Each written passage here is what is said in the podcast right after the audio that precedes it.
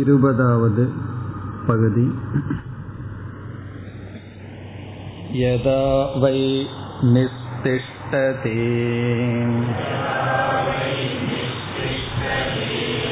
அதஶ்ரத்ததாதி ந அநிஸ்திஷ்டன் ஸ்ரத்ததாதி நிஸ்திஷ்டன் ஏவ ஸ்ரத்ததாதி நிஷ்டாது ஏவ விஜிக்ஞாசிதம் வேதி நிஷ்டாம் பகவஹ விஜிக்ஞாஸ இதி.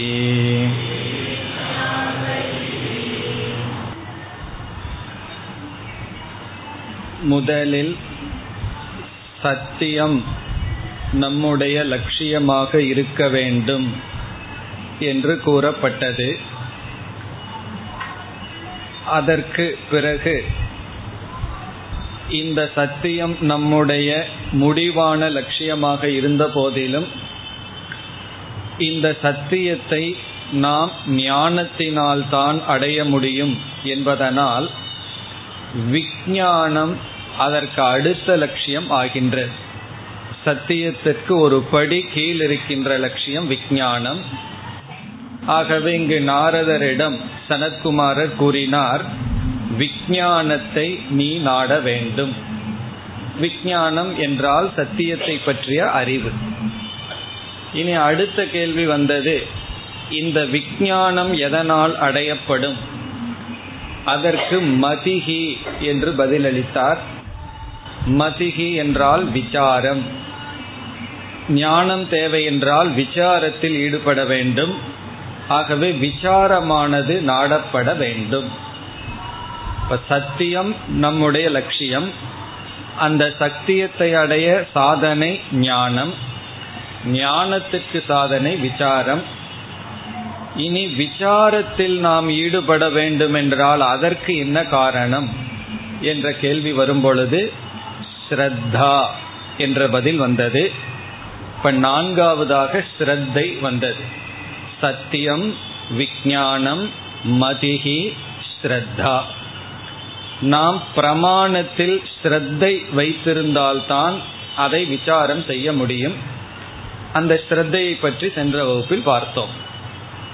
இனி அடுத்த கேள்வி, ஸ்ரத்தை வர வேண்டும் என்றால் என்ன செய்ய வேண்டும்? பலர் என்ன சொல்கிறார்கள், நான் நம்ப விரும்புகின்றேன், மனதிற்குள் நம்பிக்கை வருவதில்லை என்று சொல்கிறார்கள். நாம் ஸ்ரத்தை வைக்க விரும்புகின்றோம், அந்த ஸ்ரத்தை வருவதில்லை. அந்த ஸ்ரத்தையை வளர்த்தி கொள்ள என்ன செய்ய வேண்டும்? அந்த ஐந்தாவது படியாக இந்த இருபதாவது செக்ஷனில் நிஷ்டா என்ற சொல் பயன்படுத்தப்பட்டிருக்கின்றது. அதை இப்பொழுது நாம் பார்க்க வேண்டும். இங்கு சொல்லப்படுகின்ற நிஷ்டா என்பது ஸ்ரத்தா ஹேதுகு. ஸ்ரத்தைக்கு காரணமாக இருப்பது நிஷ்டா. இங்கு நிஷ்டா என்ற சொல்லுக்கு பொருள் சேவா, சர்வீஸ். குருவுக்கு செய்கின்ற சேவை, சரணாகதி, நம்மை ஒப்படைத்தல், அதெல்லாம் நிஷ்டா என்ற சொல்லிலிருந்து நமக்கு கிடைக்கிறது. இதனுடைய பொருள் என்னவென்றால், நமக்கு ஸ்ரத்தை வர வேண்டும் என்றால், ஸ்ரத்தை வளர வேண்டும் என்றால், சேவை செய்தால், குருவுக்கு செய்கின்ற சேவையினால் ஸ்ரத்தையானது வருகின்றது, குறிப்பாக வளர்கின்றது. அப்ப ஸ்ரத்தையை வளர்க்க, ஸ்ரத்தை நம்மிடம் வர சாதனையாக இருப்பது சர்வீஸ், சேவா. அது எப்படி என்று இப்பொழுது பார்க்கலாம். நாம் ஸ்ரத்தா என்ற சொல்லுக்கு விளக்கம் பார்க்கும் பொழுது எதில் ஸ்ரத்தை என்ற ஒரு கேள்வியை கேட்டு பதிலாக என்ன பார்த்தோம்?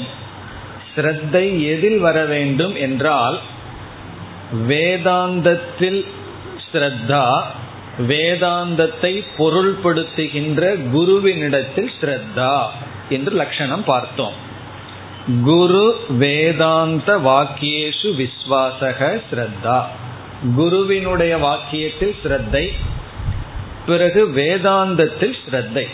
இந்த உபனிஷத் உண்மையைத்தான் புகட்டுகின்றது என்பதிலும், பிறகு உபனிஷத் வாக்கியத்தை குரு சரியாகத்தான் பொருள்படுத்துகின்றார் என்று குருவினுடைய வாக்கியத்திலும் நம்பிக்கை ஸ்ரத்தை என்று பார்த்தோம். இப்ப இந்த நம்பிக்கை வர வேண்டும் என்றால் குருவுக்கு செய்கின்ற சேவையின் மூலமாக நம்பிக்கை வரும்னு பார்த்தோம். அது எப்படி என்றால், நமக்கு வேதாந்தத்தினுடைய வாக்கியத்தை கேட்டவுடன் அந்த வாக்கியத்தில் நம்பிக்கை வராமல் இருப்பதற்கு என்ன காரணம்? நம்முடைய அனுபவம் வேதாந்த வாக்கியத்திற்கு விருத்தமாக இருக்கின்றது.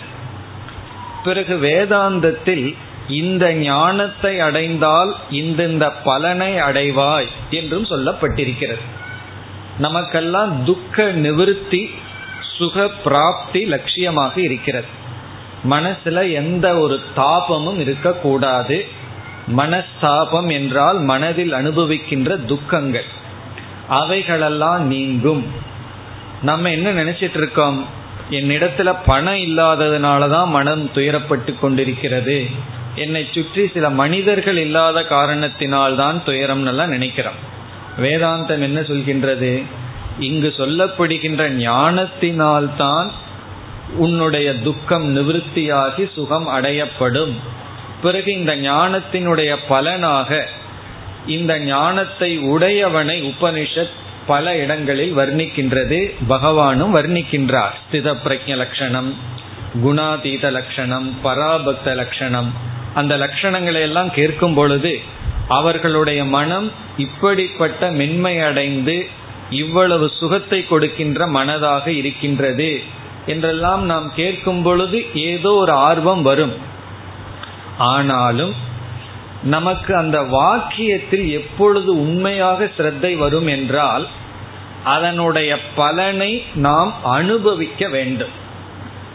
உபனிஷத் வாக்கியத்தை கேட்டு அதனால வர்ற பலனை நாம் அனுபவித்து விட்டால், நம்ம என்ன பார்த்திருக்கோம், ஸ்ரத்தையினுடைய அவசியமே இல்லைன்னு பார்த்திருக்கோம். அது ஞானமாக மாறிவிட்டது. ஆனால் பலனை அனுபவிக்கவில்லை. பிறகு அதற்குள் தொடர்ந்து செய்ய வேண்டும் என்றால், பலனை நாம் அனுபவிக்காவிட்டாலும் அதை அனுபவிக்கின்ற ஒருவரை நாம் பார்த்தால், இந்த ஞானத்தை அடைஞ்சு ஞானத்தினுடைய பலனை ஒருவரிடத்தில் நாம் பார்த்தால்தான் ஒரு நம்பிக்கை நமக்கு ஏற்படும். எந்த ஒரு கருத்தை சொன்ன உடனே அதுக்கு இப்படி ஒருவர் இருந்தார்னு ஒரு எக்ஸாம்பிள் சொன்ன உடனே ஒரு நம்பிக்கை வரும். அப்படி சிஷ்யனுக்கு குருவினுடைய வாக்கியத்திலும் வேதாந்தத்தினுடைய வாக்கியத்திலும் நம்பிக்கை வர வேண்டும் என்றால், வேதாந்த வாக்கியத்தினால் வருகின்ற பலனை குருவிடம் சிஷ்யன் பார்க்க வேண்டும். அதனால்தான் பிரம்மனிஷ்டனிடம் செல்ல வேண்டும் என்று உபனிஷத் கூறுகின்றது. வெறும் ஸ்ரோத்ரியன்கிட்ட சென்றால் உனக்கு ஸ்ரத்தை ஒழுங்காக வராது. என்ன சொல்றவரே அப்படித்தான் இருக்கார், அதனால இந்த வார்த்தையில ஒரு விதமான பிரயோஜனமும் கிடையாதுன்னு சொல்லி, எதை சொல்கிறாரோ அதனுடைய பலனை நாம் ஒரு இடத்தில் பார்த்தால் அப்பொழுதுதான் அந்த வாக்கியத்தில் நமக்கு நம்பிக்கை வரும். இந்த ஸ்ரத்த வரணுங்கிறதுக்காகத்தான் பிரம்மனிஷ்டனிடம் நாம் செல்ல வேண்டும். ஏன்னா பிரம்மனிஷ்டனிடம் இருக்கின்ற பலன் நமக்கு சிஷ்யனுக்கு பயன்படாது, ஸ்ரோத்ரியத்துவம் தான் சிஷ்யனுக்கு பயன்படும். அவர் முறையா சாஸ்திரம் கேட்டிருந்தார்னா அதுதான் சிஷ்யனுக்கு பயன்படும், காரணம் முறையா சொல்லி கொடுப்பார். பிறகு அவர் அடைந்த ஞான நிஷ்டை சிஷ்யனுக்கு எப்படி பயன்படும், அது அவருக்கு தானே பயன்படும் என்றால், அது ஸ்ரோத்ரியம்னாக இருந்தா எவ்வளவு பயன்படுமோ அதே அளவு பயன்படுகிறது. அதனாலதான் பிரம்மனிஷ்டனாக இருப்பவர்கள் எல்லாம் ஒரு கால் அவர்கள் உபதேசமே செய்யவில்லை என்றாலும் இந்த உலகத்துக்கு நான் ஒண்ணுமே செய்யலையேங்கிற வருத்தம் எல்லாம் அவர்களுக்கு இருக்காது. காரணம் என்ன, நான் இருக்கிறதே ஒரு பெரிய சர்வீஸ் தான் அப்படின்னு இருந்து விடுவார்கள். நான் ஒழுங்கா இருக்கிறதே, அதுக்கு மேல வேற சமுதாயத்துக்கு ஒன்றும் செய்ய வேண்டாம். யாரோ பார்த்து யாரோ அவருடைய வாழ்க்கையை பார்க்கும் பொழுது பயனை அடைந்து விடுவார்கள். அதனால் ஒன்று செஞ்சுதான் சமுதாயத்துக்கு சேவை பண்ணணுங்கிற எண்ணம் அவருக்கு கிடையாது. அப்படி ஞான பலன் இருக்கின்ற இடம் குருவினுடைய வாழ்க்கை. இப்ப இந்த சிஷ்யன் வந்து ஞான பலனை பார்த்தால் குருவினுடைய வார்த்தையிலும் வேதாந்தத்திலும் ஸ்ரத்தை வரும். அப்படி அந்த பலனை பார்க்க குருவினுடைய அருகில் செல்ல உபாயம் சேவா. இப்ப சர்வீஸ் பண்ணும் பொழுதுதான் குருவினுடைய அருகில் செல்கின்றான். பிறகு குருவினிடத்தில் இருக்கின்ற ஞான பலனை இவன் பார்க்கின்றான். அப்படி சிஷ்யன் பார்க்கும் பொழுது இவனுக்கு வேதாந்தத்தில் ஸ்ரத்தை ஏற்படுகின்றது. அப்ப சேவை எப்படி பயன்படுகிறது என்றால், ஞானத்தினுடைய பலனை பார்க்க குருவினுடைய அருகில் செல்ல சேவையானது பயன்படுகின்றது.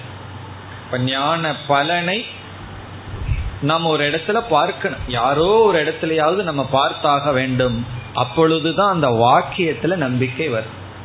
ஒருவர் சொன்னார், பணந்தா லட்சியம் நினைச்சிட்டு இருந்தேன், ரிஷிகேஷ்ல ஒரு சாமிஜியை நான் சந்தித்தேன், அவர் ஒரு விரதம் எடுத்திருக்கார். என்னன்னா யாருகிட்டையும் பணத்தை வாங்கறது இல்லை, பணத்தை தொடுறது இல்லை, ஆனா பொருள்களா தேவையானது கொடுத்து கொண்டு இருப்பார்கள். அப்ப அவருக்கு வந்து அந்த பணம்ங்கிற அந்த நோட்டை தொடாம சந்தோஷமா வாழ்ந்துட்டு இருக்கார். இப்ப இதை நம்ம பார்த்த உடனே என்ன உற்சாகம் வரும், ஆனா சந்தோஷமா வேற இருக்கார், வருத்தப்பட்டு இல்லை.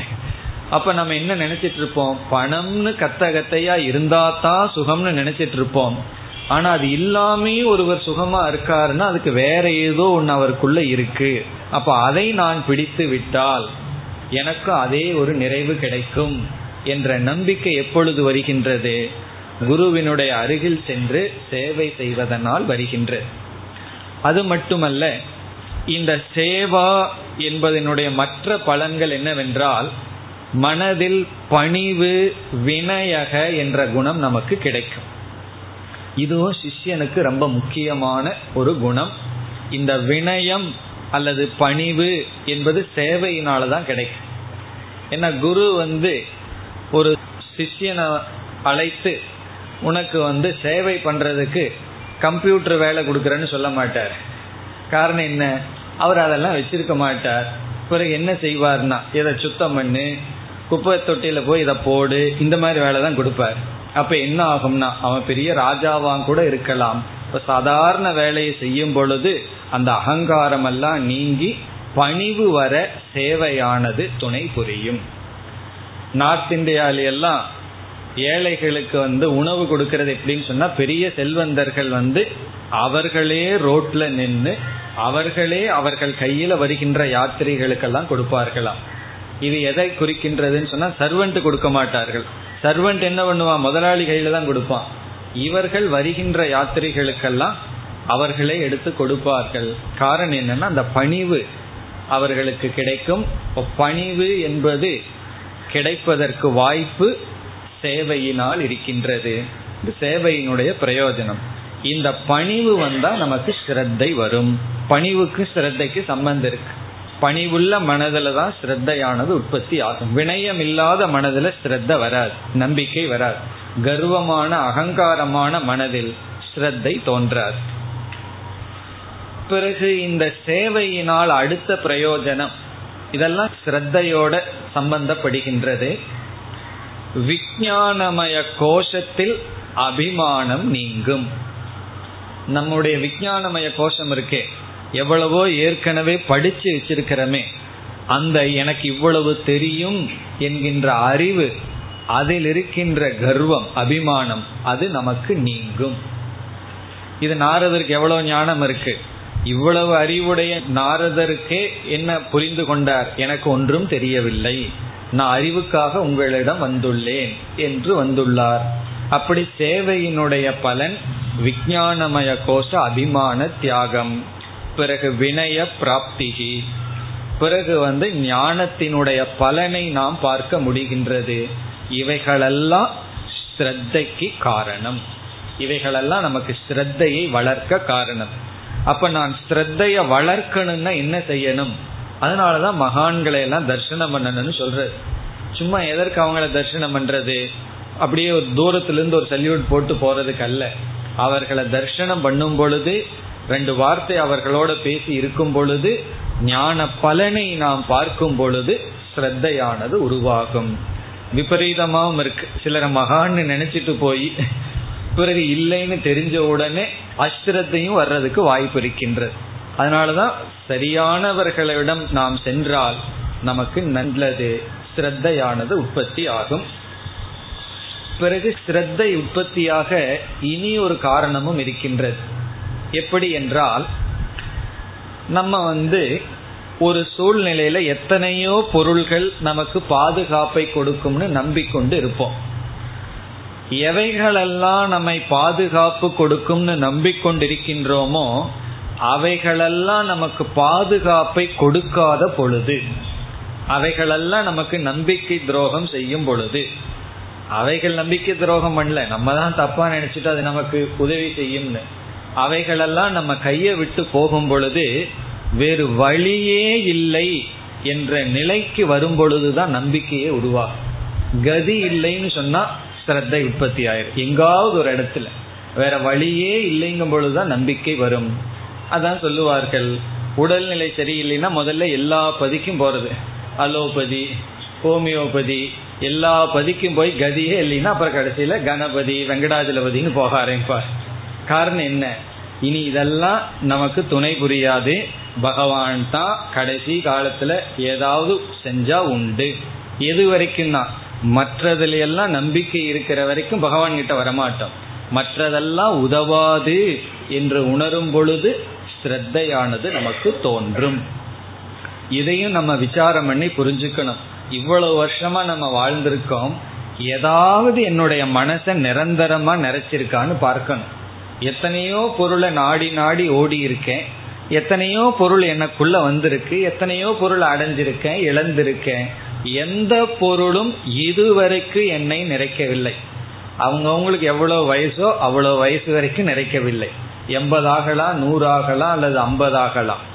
அப்படி இருக்கையில் இவ்வளவு தூரம் இந்த உலகத்துல எந்த பொருளும் என்னை நிறைக்கவில்லை, மனதை நிறைக்கவில்லை என்றால் இனி எந்த பொருளுக்கும் அந்த சக்தி இல்லை என்ற ஸ்ரத்தை அப்பொழுது நமக்கு வரும். இப்ப ஸ்ரத்த வர்றதுக்கு முக்கியமான காரணம், மற்றதில் இருக்கின்ற நம்பிக்கையை இழக்க வேண்டும். பொருள் இருக்கிற நம்பிக்கை, அல்லது பதவியில் இருக்கிற நம்பிக்கை, உலகத்தில் இருக்கிற நம்பிக்கை, இந்த ஸ்ரத்தையினுடைய ரீப்ளேஸ்மெண்ட் தான் நமக்கு தேவை. ஸ்ரத்தை இல்லாம யாருமே கிடையாது. ஸ்ரத்தை இல்லாம வாழவே முடியாது. நம்பிக்கை இல்லாம ஒரு நாள் வாழ முடியாது. அப்படி ஒருவருக்கு முழுமையா நம்பிக்கை போயிடுதுன்னா மனோ தத்துவ ரீதியில அது ஒரு டிசீஸ்ன்னு சொல்லுவார்கள், அது ஒரு நோய். என்னன்னு சொன்னா, சாப்பாட்டுல விஷம் வச்சிருவானோ, தண்ணியில விஷம் வச்சிருவானோ, வீட்டுக்குள்ளேயே இப்படி எதை கண்டாலும் நம்பிக்கை இல்லாம பயந்து கொண்டு இருப்பது மனோ தத்துவத்துல ஒரு விதமான நோய் என்று சொல்வார்கள். அப்படின்னு என்ன அர்த்தம்? ஒருத்தன் சாதாரணமா வாழ வேண்டும் என்றால் அவன் நம்பித்தான் ஆகணும். இப்ப வீட்டுக்கு போகிறீர்கள், அமர்கிறீர்கள், பிளேட்ல சாப்பாடு போடுகிறார்கள், உங்களுக்கு நம்பிக்கை இருக்கு அதுல விஷம் வைக்கல அப்படின்னு சொல்லி. காரணம் என்ன? இது நம்பிக்கையில தான் போயிட்டு, எல்லாமே நம்பிக்கையில தான் ஓடுது.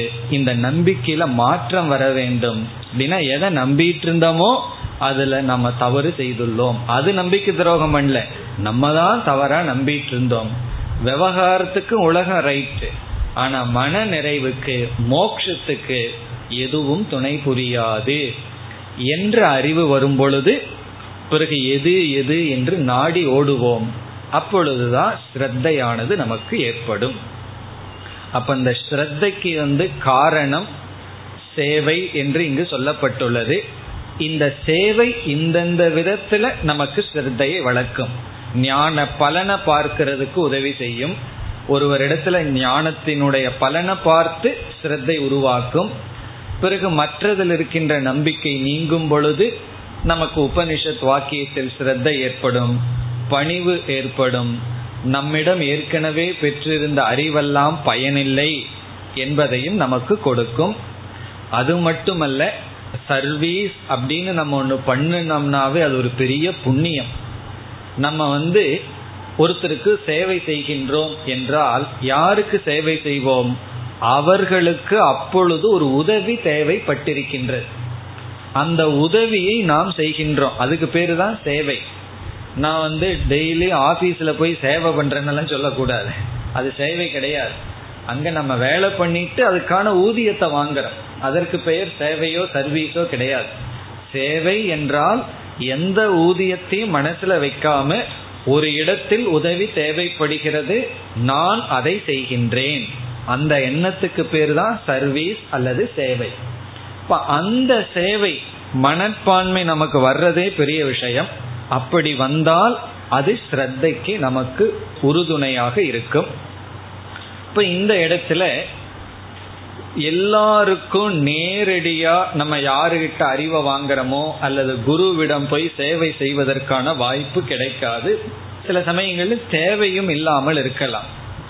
பிறகு எப்படி இந்த ஞானத்தை அடைவது, ஸ்ரத்தையை வளர்த்துவது என்றால், நாம எங்கோ யாருக்காவது ஒரு சேவை செய்திருப்போம், அந்த சேவையினுடைய பலனாக நமக்கு ஸ்ரத்தை வந்திருக்கு, ஞானம் நமக்கு கிடைத்திருக்கு.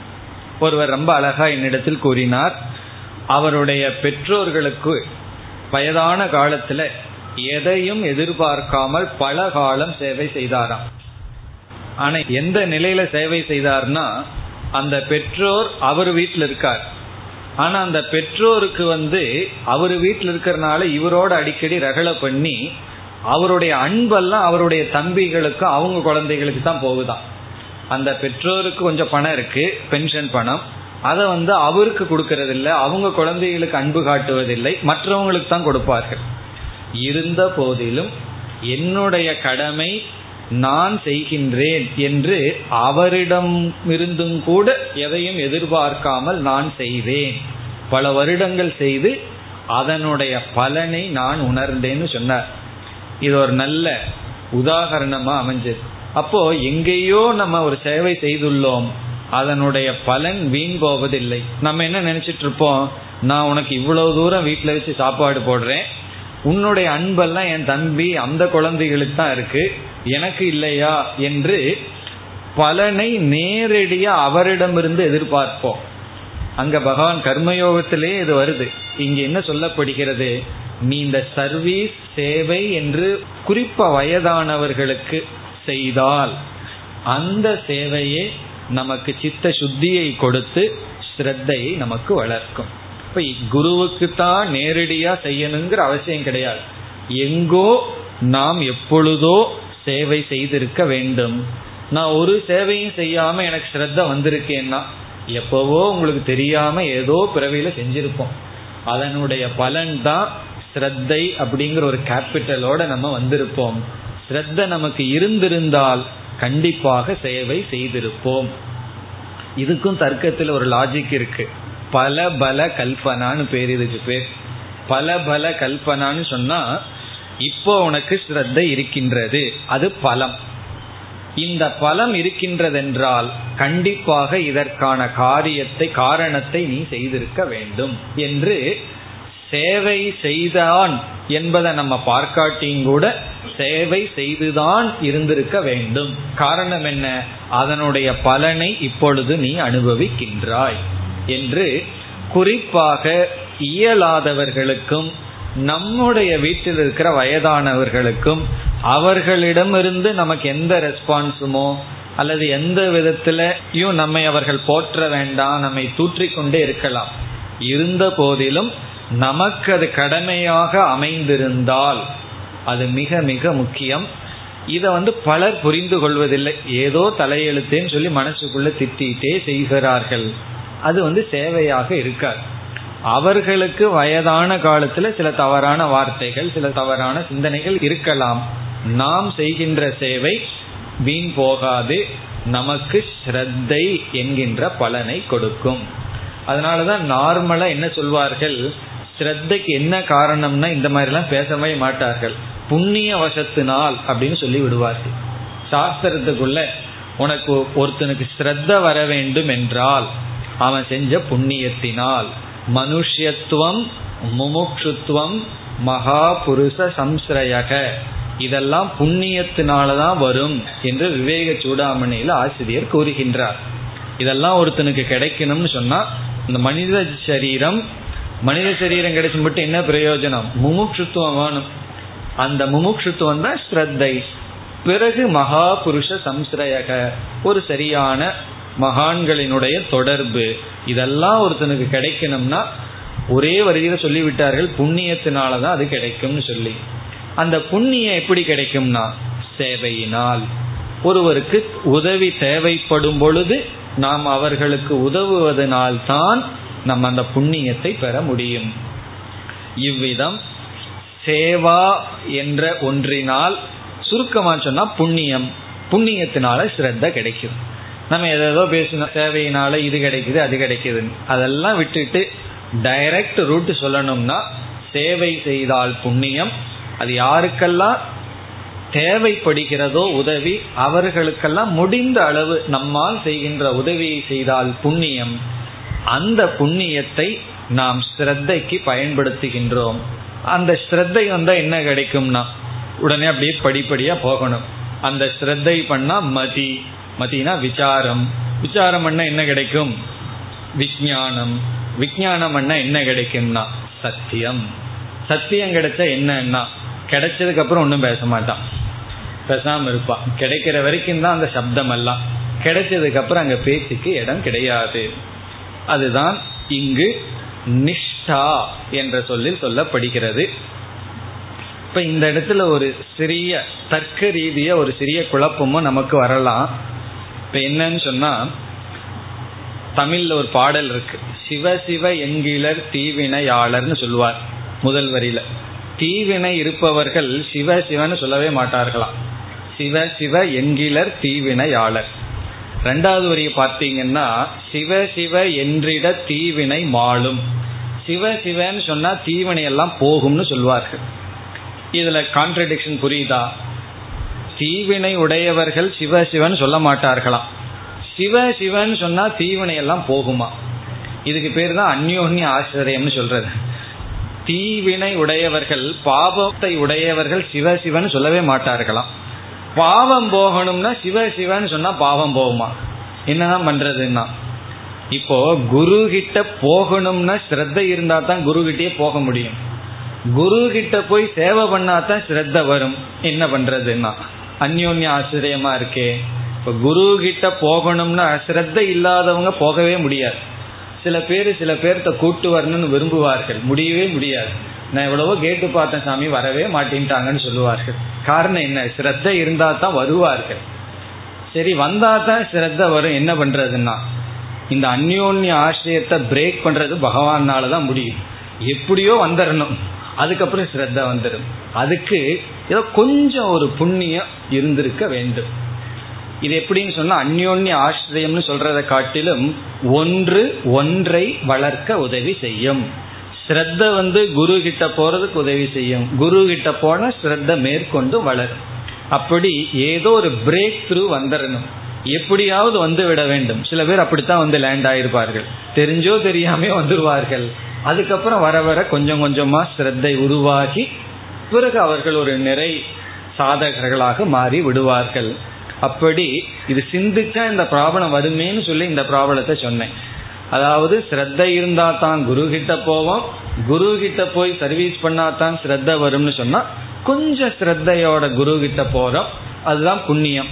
அது வேற யாருக்காவது எப்படியாவது சர்வீஸ் பண்ணியிருந்தோம்னா புண்ணியம், அது ஸ்ரத்தையை கொடுக்கும். பிறகு சாஸ்திரம் சேவை செய்ய செய்ய மீண்டும் ஸ்ரத்தையானது வளர்க்கப்படும். அப்படி ஒன்றை ஒன்று சார்ந்து இருக்கின்றது. இப்ப அந்த சேவையை பற்றி இங்கு பேசுகின்றார். ஸ்லோகத்திற்குள் சென்றால்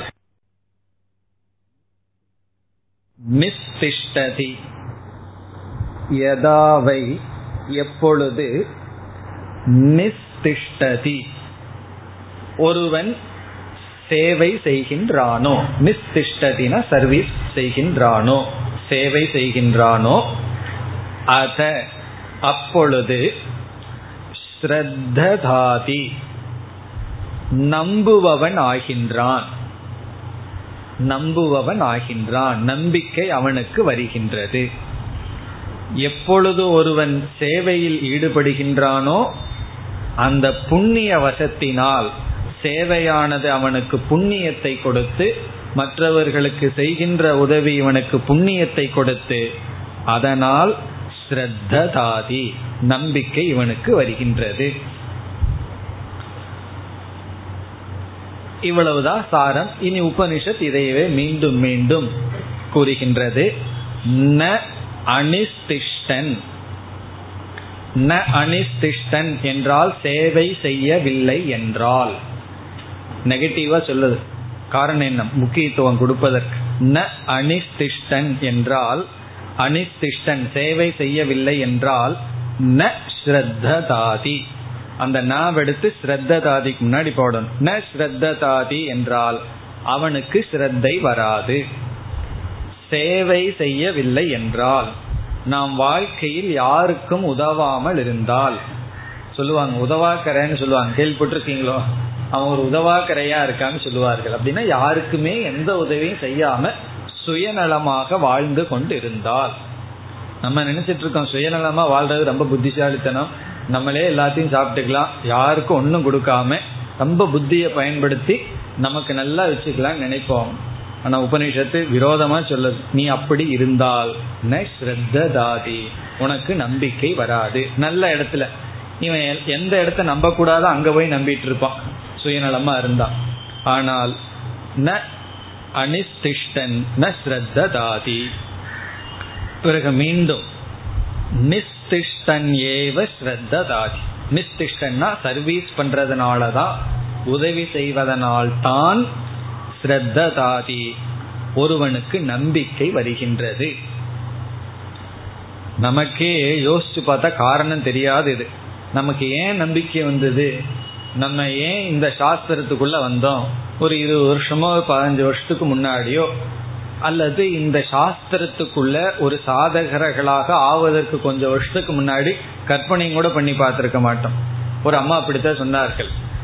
அவங்க ஒரு டாக்டர், அதாவது கொஞ்சம் வருஷத்துக்கு முன்னாடி அவங்க ஏதோ போயிட்டு இருக்கும் பொழுது ரோட்ல பஜனை பண்ணிட்டு போயிட்டு இருந்தாங்களாம். அவங்கள பார்த்து சிரிச்சு கிண்டல் பண்ணிட்டு போயிட்டு இருந்தாங்களாம். பிறகு பத்து வருஷத்துக்கு அப்புறம் அவங்களே அதே போல பஜனை பண்ணிட்டு போயிட்டு இருந்தாங்களாம். அதை அப்பொழுது சொன்னார்கள், பத்து வருஷத்துக்கு முன்னாடி இதே பஜனை பண்ணிட்டு போகும்போது அவங்களையெல்லாம் சிரிச்சு முட்டாள்கள்னு சொல்லிட்டு இருந்தேன், இன்னைக்கு நானே அந்த குரூப்புக்குள்ள உட்கார்ந்துட்டு இருக்கேன், கற்பனையே பண்ண முடியல அப்படின்னு சொன்னார்கள்.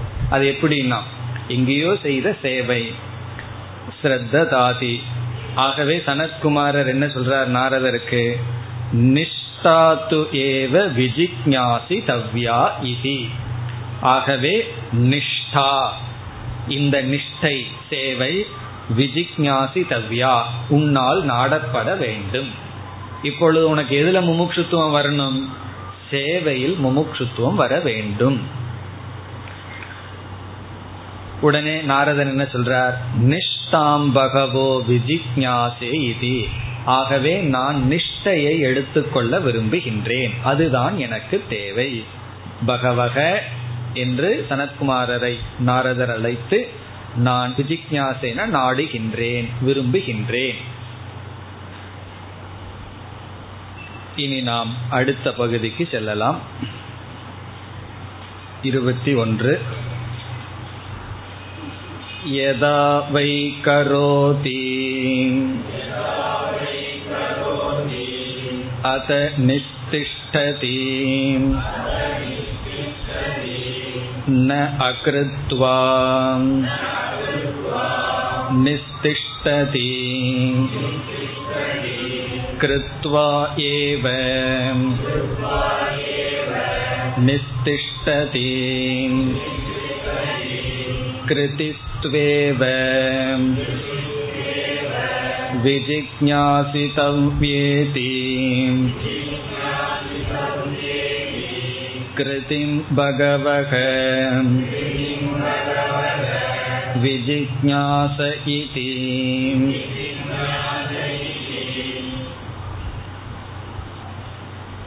இனி அடுத்த கேள்வி. இப்ப எவ்வளவு தூரம் வந்திருக்கோம்? இப்ப என்ன பண்ணணுங்கிற முடிவில் இருக்கோம். சேவை பண்ண வேண்டும், சர்வீஸ் பண்ணணும். சர்வீஸ்னா யாருக்கு உதவ முடியுமோ அவர்களுக்கு உதவ வேண்டும். அதை எப்படி பண்றது? உதவ வேண்டும்ங்கிற புத்தியை இப்படி வளர்த்தி கொள்வது. யாருக்கு என்ன கஷ்டமா இருந்தாலும் ஓடிடலாங்கிற புத்தி தானே இருந்துட்டு இருக்கு. கண்டுக்கலான்னு சொல்லுவார்கள் அல்லவா, அப்படியே கஷ்டமா இருந்தா அப்படியே கண்டுக்காம போயிடலாங்கிற புத்தி இருக்கே. எப்படி உதவி செய்யுதல் அல்லது குருவிடமோ அல்லது மற்றவர்களுக்கு சேவை செய்ய ஆரம்பித்தால் தொடர்ந்து சேவையை பூர்த்தி செய்வது எதனால்? ஏன்னா சில பேர் சேவை செய்ய ஆரம்பிப்பார்கள், பிறகு அவங்கனால தொடர முடிவதில்லை, கொஞ்ச நாள்ல விட்டுட்டு சென்று விடுவார்கள். இப்பெல்லாம் வயதானவர்களை வந்து வீட்டுல வச்சுக்காம இருக்கிறதுக்கு ஒரு ஹாஸ்பிட்டலே வந்திருக்கு. அங்க போய் விட்டுட்டோம் அப்படின்னா அவங்க எல்லாம் பாத்துக்கலாம், பணம் மட்டும் கொடுத்துட்டா போதும். ஏன்னா சர்வீஸ் பண்றதெல்லாம் யாருனாலே முடிகிறது இல்லைன்னு அப்படி ஹாஸ்பிட்டல்லாம் வந்திருக்கு. ஓல்டேஜ் ஹோம் எல்லாம் நல்லா வந்துட்டு இருக்கு. காரணம் என்னன்னா வீட்டில் இருக்கிறவங்க யாரும் சேவை பண்ண தயாராக இல்லை. அவங்களுடைய சக்தி இருக்கிற வரைக்கும் பயன்படுத்திக்கிறது, சக்தி இல்லைன்னு சொன்னோடனே இந்த அடிமாடெல்லாம் கொண்டு போய் விடுவோமே அது போல கொண்டு போய் பெற்றோர்களை எல்லாம் கொண்டு போய் விட்டுறது. அப்படியெல்லாம் வந்துட்டு இருக்கேன்னா அப்படி வராமல் உறுதியாக நம்ம வந்து குருவுக்கோ பெற்றோர்களுக்கோ யாருக்காவது சர்வீஸ் பண்ண ஆரம்பிச்சோம்னா எப்படி கடைசி வரைக்கும் சர்வீஸ் பண்றது, அதற்கு என்ன சாதனை? சர்வீஸ் பண்ணணும்னு தெரிஞ்சு போச்சு, சர்வீஸ் பண்றதுக்கு என்ன சாதனை? அல்லது எது சேவா ஹேதுகோ, சேவைக்கு காரணம் என்ன? நம்ம சேவையை நல்லா செய்யணும் என்றால் அதற்கு என்ன காரணம்? அதற்கு எதனுடைய துணை கொண்டு நாம் சேவையை நன்கு செய்ய முடியும்? அதுக்கு இங்க சொல்கின்ற பதம் இருக்கின்ற சொல் கிருதிஹி. புரியாத சொல்ல சொல்லிட்டார் கிருதிஹி. கிருதிஹிங்கிறதுனுடைய டிக்ஷனரி மீனிங் படி செயல் அப்படின்னு தான் அர்த்தம். சேவைனா செயல், செயலுக்கு என்ன காரணம்னா செயல். அதனாலதான் இங்க விசேஷமா என்ன அர்த்தம்னு பார்க்க வேண்டும். கிருதிஹி இப்ப சங்கரர் என்ன அர்த்தம் சொல்கின்றார்? சமக தமக, இந்திரிய மன கட்டுப்பாடு. சமகன மன ஒழுக்கம், மைண்ட் கண்ட்ரோல். தமகன இந்திரிய கட்டுப்பாடு, இந்திரிய ஒழுக்கம். சம்பந்தம் இல்லாத மாதிரி தெரியுது, நம்ம விளக்கம் பார்த்தா என்னுடைய சம்பந்தத்தை புரிந்து கொள்ளலாம். அதாவது இதற்கு முன்னாடியே நம்ம பிரம்மத்துக்கு சில படிகளை பார்த்து கொண்டு வரும் பொழுது பலம் அப்படின்னு ஒன்று பார்த்தோம், ஞாபகம் இருக்கோ? ஒரு இடத்துல பலம் என்று வருகின்றது. இந்த பலத்துக்கு காரணம் அன்னம் என்றெல்லாம் பிறகு வந்தது. இந்த பலம்ங்கிற இடத்துல என்ன நம்ம பார்த்தோம்? உடல் பலம், இந்திரிய பலம், பிறகு மனோபலம், புத்தி பலம் எல்லாம் பார்த்தோம். உடல் கொஞ்சம் ஆரோக்கியமா பலமா இருக்கணும், பிறகு வந்து நம்மளுடைய இந்திரியங்கள் பலமா இருக்கணும், பிறகு வந்து மனதுக்கு கொஞ்சம் பலமா இருக்கணும். விதவிதமான எமோஷன் அல்லது விதவிதமான சொற்களை எல்லாம் கேட்கும் பொழுது தைரியமா அதை சந்திக்கணும், மனோபலம் இருக்கணும், பிறகு புத்தியில பலம் இருக்கணும். உண்மையிலேயே சேவை செய்ய வேண்டும் என்றால் அதற்கு பலம் தான் நமக்கு காரணம். நமக்கு பலம் இல்லாத பொழுதுதான் சேவை செய்ய முடிவதில்லை. சில பேர் சொல்வார்கள், எனக்கே வயசு அறுபது அல்லது அறுபத்தஞ்சாவது, என்னுடைய மாமியாருக்கு வயசு எண்பத்தஞ்சாவது, நான் போய் எப்படி சேவை செய்வதுன்னு.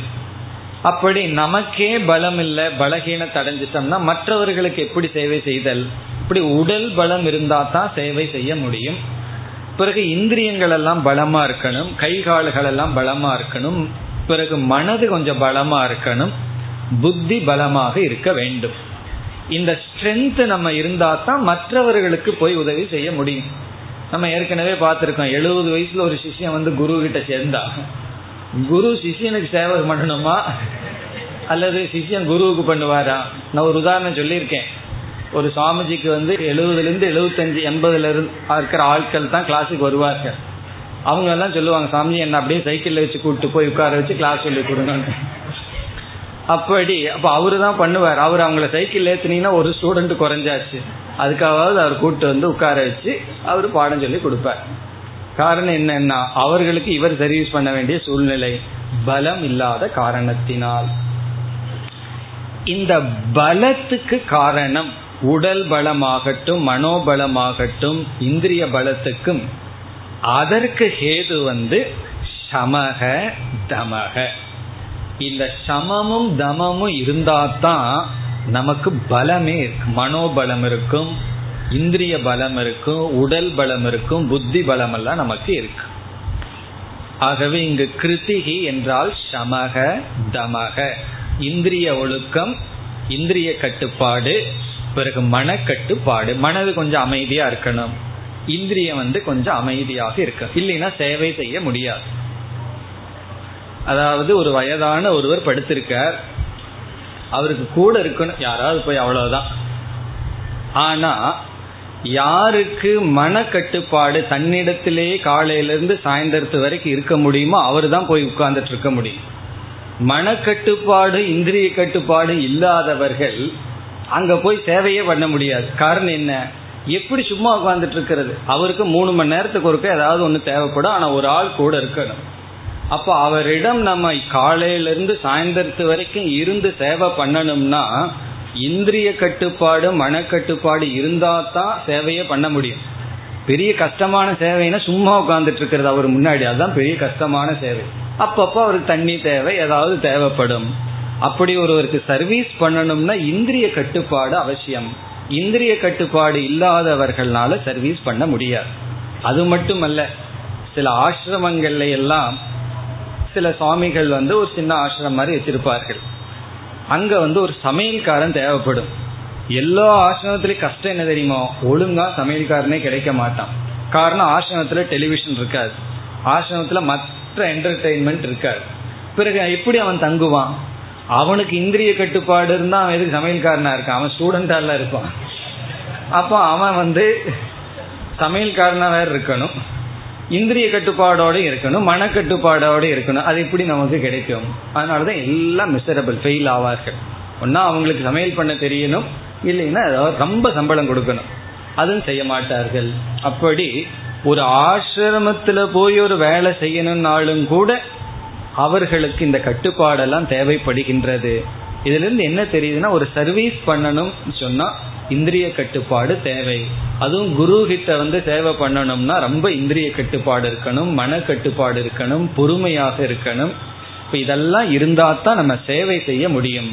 அப்ப சேவை செய்யணுங்கிற மனது மட்டும் இருந்தா போதாது, அதற்கான சக்தியை வளர்த்தி கொள்ள வேண்டும் என்றால், அதற்கான யோகியதை வளர்த்தி கொள்ள வேண்டும் என்றால் இந்திரிய கட்டுப்பாடும் மனக்கட்டுப்பாடும் தேவை. அது இருந்தால்தான் நம்ம சேவை செய்ய முடியும். சர்வீஸ் பண்ணணுங்கிற எண்ணம் மட்டும் இருந்தா போதாது, அதற்கான யோகியதை. அது மட்டுமல்ல, வயதானவர்களை பராமரிக்கிறதுக்கு ரொம்ப பொறுமை வேணும். சென்னையில ஒரு இன்ஸ்டிடியூஷன் இருக்கு, வயதானவர்களையும் குழந்தைகளையும் வச்சு பாதுகாக்கிற இடம். அதை நடத்தவர் என்ன சொல்றார், இந்த குழந்தைகளை பாதுகாக்கிறது ரொம்ப சுலபம். சேரியில் ஏதாவது குழந்தைகள் கீழே கிடக்கும், குப்பை தொட்டியில் போய் குழந்தைகளை போட்டுருவார்கள், அதை எடுத்துட்டு போய் அவர்கள் வளர்த்துவார்கள், அது ரொம்ப சுலபம்ங்கிற. சில வயதானவர்களை வச்சு நடத்துறதா ரொம்ப கஷ்டமா. ரெண்டு நாளைக்கு முன்னாடி தெருவில் இருப்பார்களாம், உள்ள வந்த உடனே இது என்ன இடம், என்னோட பிளேட்னு ரகல பண்ண ஆரம்பிச்சிருவார்களாம். அப்ப அவங்கள வச்சு பராமரிக்கிறது தான் கடினம்னு சொல்லி சொன்னார். அதுக்கு என்ன வேணும்னா நமக்கு பொறுமை வேணும், இந்திரிய கட்டுப்பாடு வேணும், மனக்கட்டுப்பாடு வேணும்.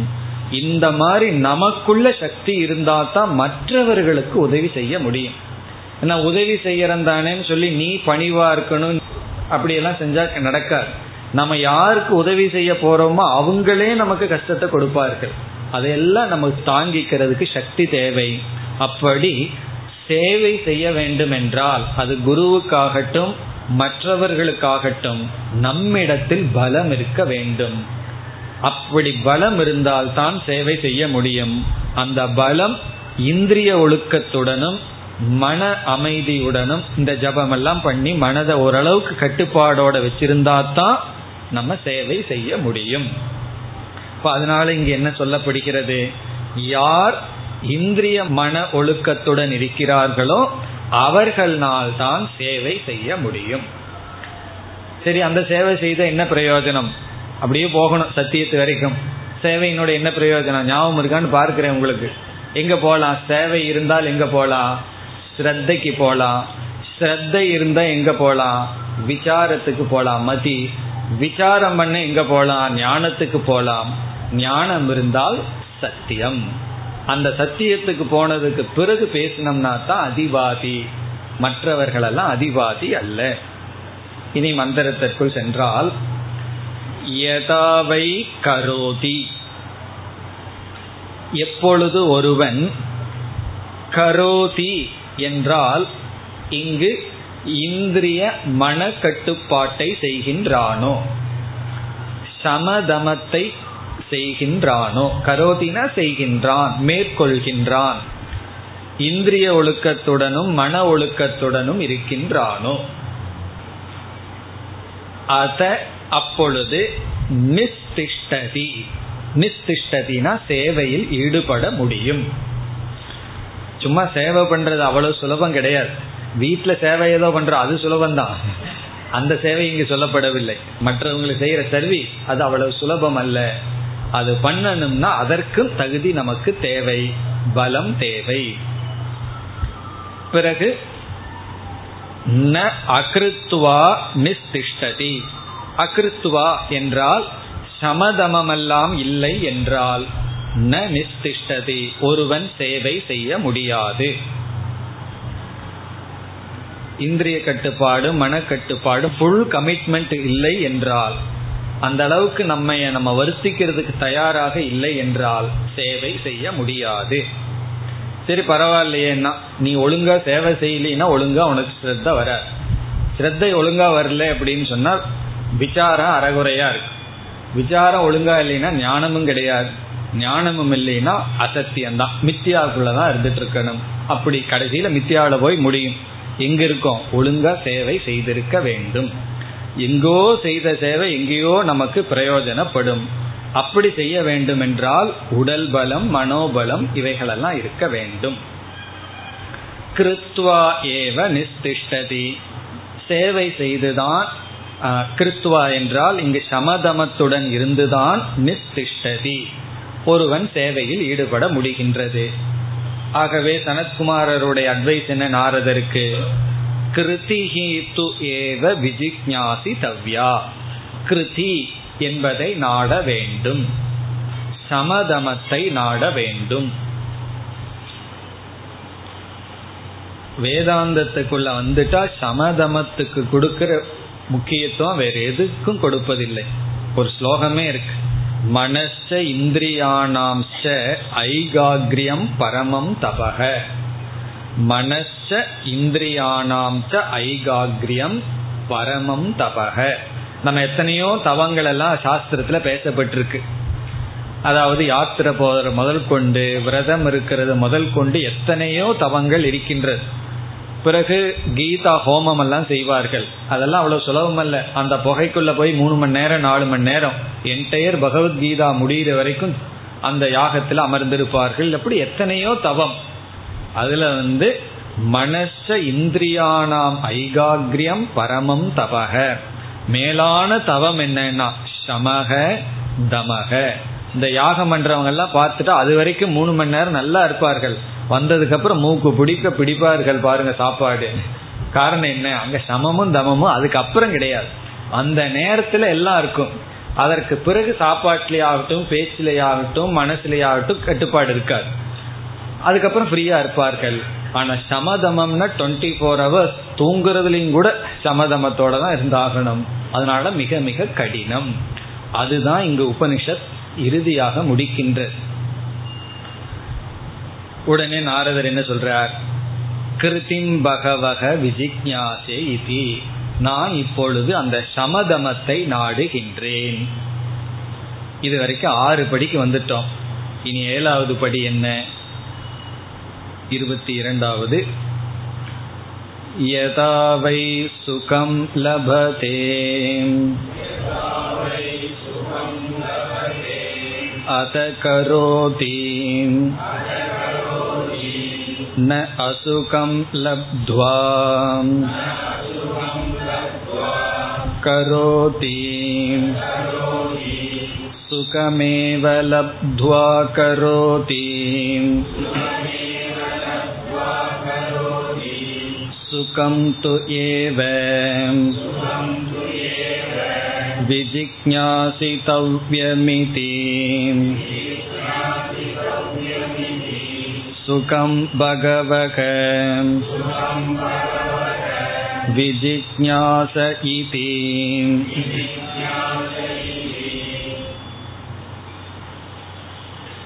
இனி அடுத்த கேள்வி, சமம் தமம் இந்திரிய ஒழுக்கத்தையும் மன ஒழுக்கத்தையும், அதாவது இந்திரிய கட்டுப்பாடையும் மனக்கட்டுப்பாடையும் செய்தால் என்ன செய்யலாம்? சேவை செய்ய முடியும். அப்புறம் அப்படியே போகும். அப்படி இந்திரிய கட்டுப்பாடும் மனக்கட்டுப்பாடும் செய்யணுங்கிற ஆசை வந்தாச்சு. அதை செய்யறதுக்கு என்ன காரணம்? எதனால் அதை செய்ய முடியும்? அதற்கு இங்கு பதில் வருகின்ற. இந்த இடத்துல மிக அழகா உபனிஷத்து வந்து ஒரு சர்க்கிள் போல இந்த கருத்தை நிறைவு செய்கின்றது. இங்கு சனத்குமாரர் என்ன சொல்றார்?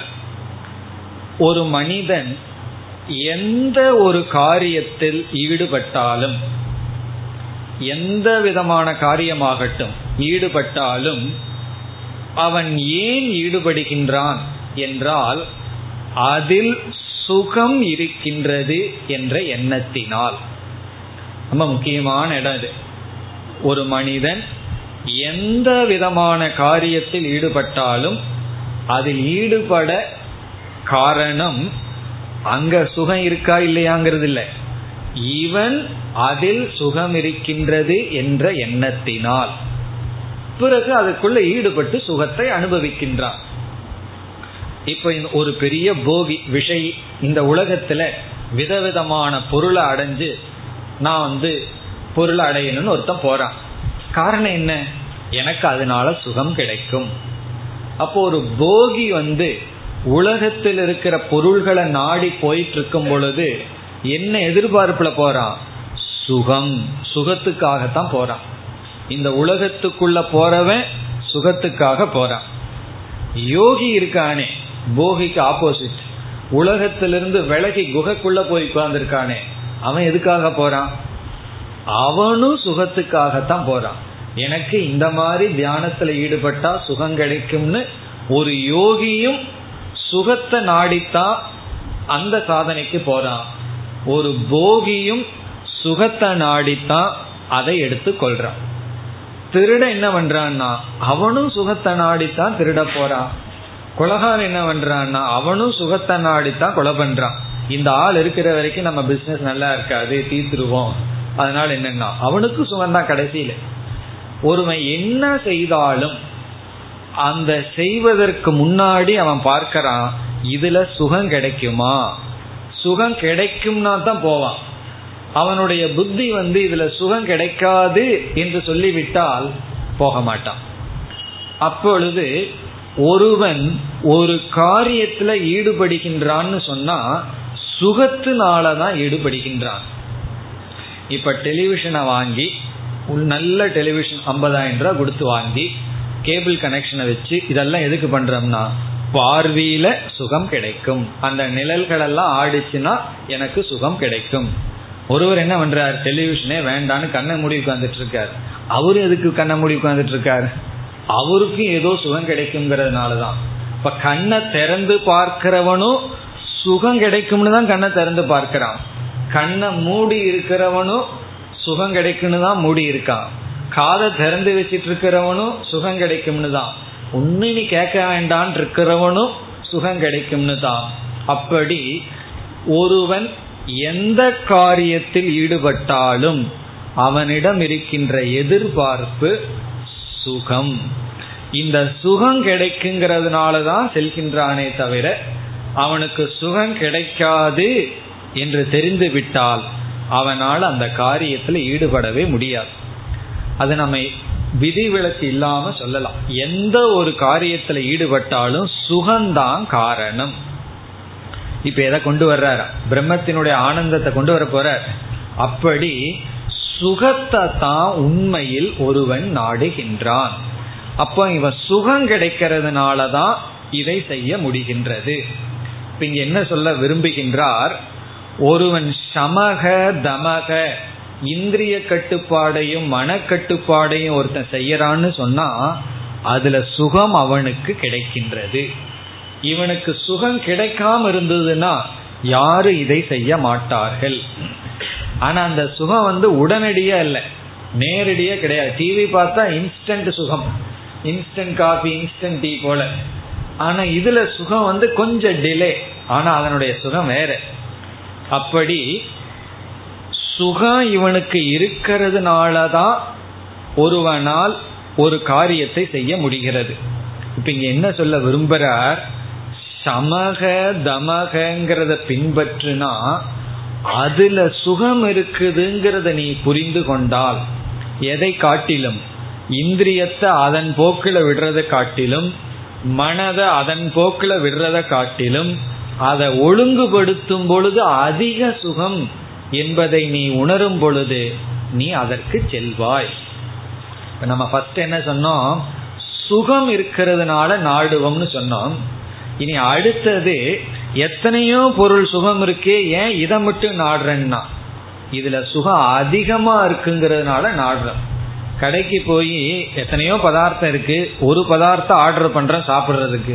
ஏன்னா எல்லா பதார்த்தம் சுகம் கொடுக்கும், ஆனா இந்த பதார்த்தம் என்னுடைய நாக்குக்கு அதிக சுகம் கொடுக்கும், அதனால முதல்ல மசால் வடை ஆர்டர் பண்ணு, காரணம் அது எனக்கு அதிக சுகம் கொடுக்குது. அப்படி இந்த சமதமாக அதிக சுகம் கொடுக்கும்னு நீ புரிந்து கொண்டால் நீ சமதமத்துல ஈடுபடுவாய். அப்ப சமதமத்துல ஈடுபட்டா அப்படியே சத்தியத்து வரைக்கும் போக போகுது. இப்ப இந்த சுகமும் இந்த சுகத்தை ஆதாரமா வச்சுட்டு நம்ம பிரம்மத்துக்கிட்ட வரைக்கும் போவோம். அந்த பிரம்ம சத்தியம் இருக்கே, அங்கேயும் சுகம்தான் இருக்குன்னு சொல்ல போற. அப்ப இந்த சுகம் சர்க்கிளாக போகுது, அந்த சத்தியத்தோட இந்த சுகத்தை வந்து சம்பந்தப்படுத்தி பிறகு என்ன, இந்த சாதனை இந்த இருபத்தி ரெண்டாவது பகுதியோட முடிவடையும். பிறகு இந்த சுகத்துக்கு லட்சணம் கொடுக்கறதுல இருந்து முக்கியமான பரபிரம்மத்தினுடைய லட்சணம் வர இருக்கின்றது. அடுத்த வகுப்பில் பார்ப்போம். ஓம் பூர்ணமத பூர்ணமிதம் பூர்ணாத் பூர்ணமுதச்யதே பூர்ணஸ்ய பூர்ணமாதாய பூர்ணமேவாவசிஷ்யதே. ஓம் சாந்தி.